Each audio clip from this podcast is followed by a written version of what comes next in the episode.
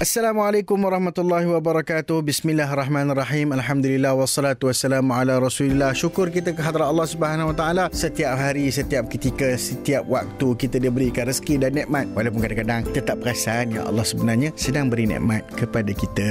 Bersama saya Ustaz Ahmad Husni Abdul Rahman dari PBZ Mawib, Pusat Pengurutan Zakat Majlis Agama Islam Wilayah Persekutuan. Refleksi di Suria dulu blur sekarang clear. Menemui anda setiap hari jam 7 hingga 8 malam. Hari ini kita nak sembang-sembang sikit pasal zakat ada orang cerita zakat ni dia kata back to basic lah. Zakat ni uh, begitu begini dan uh, persoalannya ramai yang tak faham basic zakat ni sebenarnya apa. Dan zakat ni apakah ibadah yang wajib ke uh, sama ke dengan sedekah ke ataupun macam mana? So kita nak tahu lebih lanjut jangan ke mana-mana. Sila tunggu jangan lari. Refleksi di suria. Dulu ber sekarang clear Warga Utara, Perlis, Kedah, Pulau hampa boleh dengar kami di 106.9 FM, Suria FM. Refleksi di Suria dulu boleh sekarang clear bersama saya, Ustaz Sama Husni Abdul Rahman dari PBZ Mawid. Pertama sekali, apakah itu zakat? Allah Ta'ala berfirman dalam banyak ayat menggandingkan antara salat dan zakat. Wa aqimus salah wa atuz zakah. Dirikanlah salat dan tunaikanlah zakat. Zakat ni apa? Zakat ini adalah satu harta yang tertentu. Dikeluarkan pada pada kadar yang tertentu kepada golongan-golongan yang tertentu pada masa yang telah tertentu dan diberikan kepada golongan-golongan yang juga tertentu. Ha, berapa banyak tertentu tu korang kiralah sendiri. Yang pentingnya zakat ni adalah satu ibadah wajib yang merupakan rukun Islam yang ketiga selepas daripada difardukan ataupun dinyatakan tentang kefarduan solat. Selalu saja zakat ni diiringkan dengan solat menunjukkan kepentingan zakat. Zakat ni satu perkara ibadah yang disebut sebagai ibadah wajib rukun Islam. Bila wajib rukun Islam, maka kalau orang tak buat ataupun menafikan kewajipan zakat ini, boleh dianggap orang itu sebagai orang yang menolak ajaran Allah Subhanahu Taala, menolak rukun agama, maka orang-orang yang macam ini boleh dianggap murtad. Sebab apa? Sebab menolak satu kerukunan yang utama dalam agama. Sebab itu kena bezakan antara sedekah dan zakat. Sebab sedekah ni ramai orang ingat, eh sama eh saya dah bagi sedekah samalah macam saya bagi zakat zakat tak sama tuan-tuan dan puan zakat benda yang wajib berdasarkan harta-harta yang tertentu. Ada kaedah kiraannya ada kaedah untuk kita mengiranya. Sedangkan sedekah perkara yang disebut sebagai satu yang sunat yang terbuka kepada sesiapa sahaja untuk melakukan tanpa ada apa-apa kaedah kiraan tertentu ataupun perkara-perkara yang menjadikannya sebagai wajib. Sebab itulah kita biasanya pisahkan antara zakat dan sedekah. Dah clear semua? Refleksi di suria. Dulu blur sekarang clear Sentiasa menghiburkan anda Refleksi di Suria Dulu bila sekarang clear. Bersama saya Ustaz Ahmad Husni Abdul Rahman. Kita sedang sembang-sembang Tentang asas-asas Yang penting dalam Ibadah zakat. Ah, Ini bulan 12 ni You all ya. Ah, Selain daripada kita Menunggu masa Untuk menyambut Ataupun ah, Sambut-sambut ni tak payahlah Pasal tahun baru Yang tu bukan tahun baru kita pun. Tetapi sementara Kita menunggu Tahun baru kita berpindah Ada benda Yang kita mungkin terlupa ah, Zakat kita kena kira Ha, ni year end zakat ni.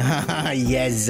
Okey, tuan-tuan dan puan Apa asas harta-harta yang dikenakan zakat? Semua benda ke kena? Ada orang tanya, eh rumah yang saya duduk ni kena zakat ke tak? Kereta yang saya pakai ni kena zakat ke tak? Okey, first of all, you all kena faham zakat ini dikenakan pada harta yang ada potensi dua benda. Nombor satu dipanggil an-nama. Ha, ni cakap bahasa Arab sikit. Iaitu potensi pengembangan harta. Nombor dua, dia ada sifat al-ghina. Iaitu kekayaan pada harta tersebut. Ha, kekayaan ni pada hari ni ni kita boleh tengok macam-macam yang uh, jenis kekayaan yang ada. Ada orang satu lukisan dia lukis je nampak macam cincai boncai je tapi dia jual babe ha, berpuluh ribu babe. Itu nampaklah kekayaannya. Okey baik. Yang pertama sekali harta yang berkembang. Maksudnya harta yang mampu menjana pengembangan ataupun harta yang boleh dikembangkan dengan cara-cara yang tertentu. Contoh duit harta pendapatan kita. Ha, kita dapat duit daripada gaji kita bekerja dan sebagainya. Maka harta tu boleh disimpan, boleh boleh dilaburkan, boleh dikembangkan dengan pelbagai cara. Kita boleh melabur dalam saham, kita boleh melabur dalam pelaburan-pelaburan yang disediakan, kita boleh berniaga untuk mengembangkan harta tersebut. Maka harta-harta yang macam ni adalah harta-harta yang tertakluk kepada kepada zakat dan juga harta-harta yang memperlihatkan unsur kekayaan di situ. Tetapi harta seperti rumah yang dimiliki ataupun diduduki sendiri, kereta yang digunakan, harta-harta ini disebut dalam istilah syarak ataupun istilah fiqh sebagai al-qin diniyah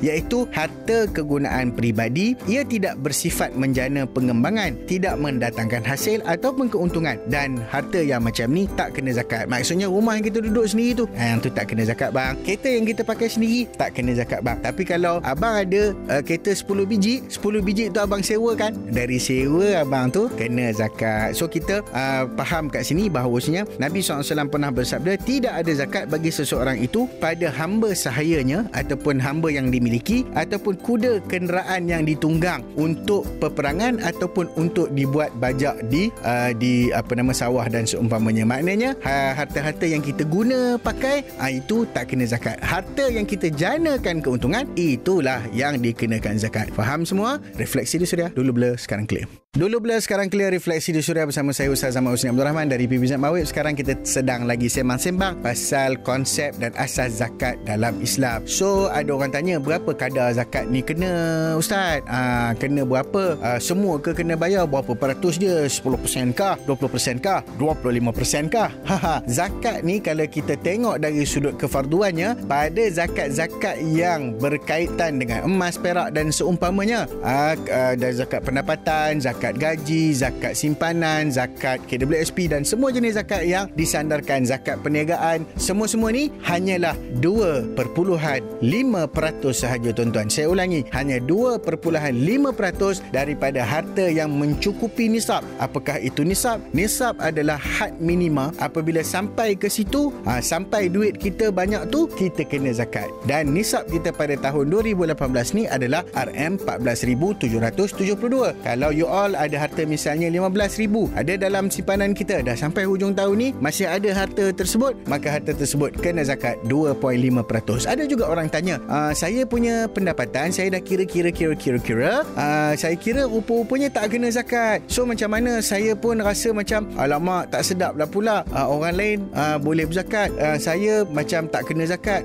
Macam mana tu? Kalau saya nak zakatkan juga boleh ke? Masya Allah. Sungguh tulus mulus dan suci lagi murni hatimu nak. Ha, Masya Allah. Yang inilah yang bagus. Walaupun dia tak kena Dia nak juga bayar. Kalau kes-kes yang macam ni Kita boleh terima zakat daripada dia. Walaupun dia tak wajib bayar Tetapi oleh kerana kerelaan hati dia Dan juga kemurnian uh, jiwa dia Dia sanggup juga nak zakatkan uh, Kita boleh terima daripada dia Walaupun dia tak diwajibkan ke atasnya Untuk berzakat. Maka itu menambahkan pahala bagi dirinya Melakukan sesuatu walaupun dia tidak diwajibkan lagi untuk membayar zakat. Clear semua? Refleksi di Suria dulu blur sekarang clear. Anda juga boleh mendengar Surya FM menerusi aplikasi yang dimuat turun dari Apple Store ataupun Play Store. So, kat mana-mana saja anda boleh dengar Surya FM. Paling utama, refleksi di Surya. Dulu bila sekarang clear bersama saya Ustaz Zaman Husni Abdul Rahman dari PPZ Mawid. Alhamdulillah, kita pun dah sampai kepada penghujung pembincangan dan juga kita punya bincang-bincang sembang-sembang pada hari ini. Moga-moga memberi manfaat khasnya kepada mereka yang ingin menunaikan kefarduan ibadah zakat. Jangan janganlah kita lengahkan. Sebab orang yang lengah-lengahkan ni dia melengahkan hak fakir miskin untuk ditunaikan. Bila dia lengahkan hak fakir miskin maknanya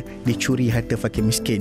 Tahu okey? Jika ada apa-apa persoalan ada perbincangan ada cadangan boleh whatsapp suria di 012 555 1053 ataupun boleh DM saya direct ke Instagram at Ustaz Husni di eh, at Ustaz Husni jangan lupa hashtag DBSC temui anda setiap setiap hari 7 hingga 8 malam sebelum you alls menjadi mayat better you alls bayar zakat. Assalamualaikum warahmatullahi wabarakatuh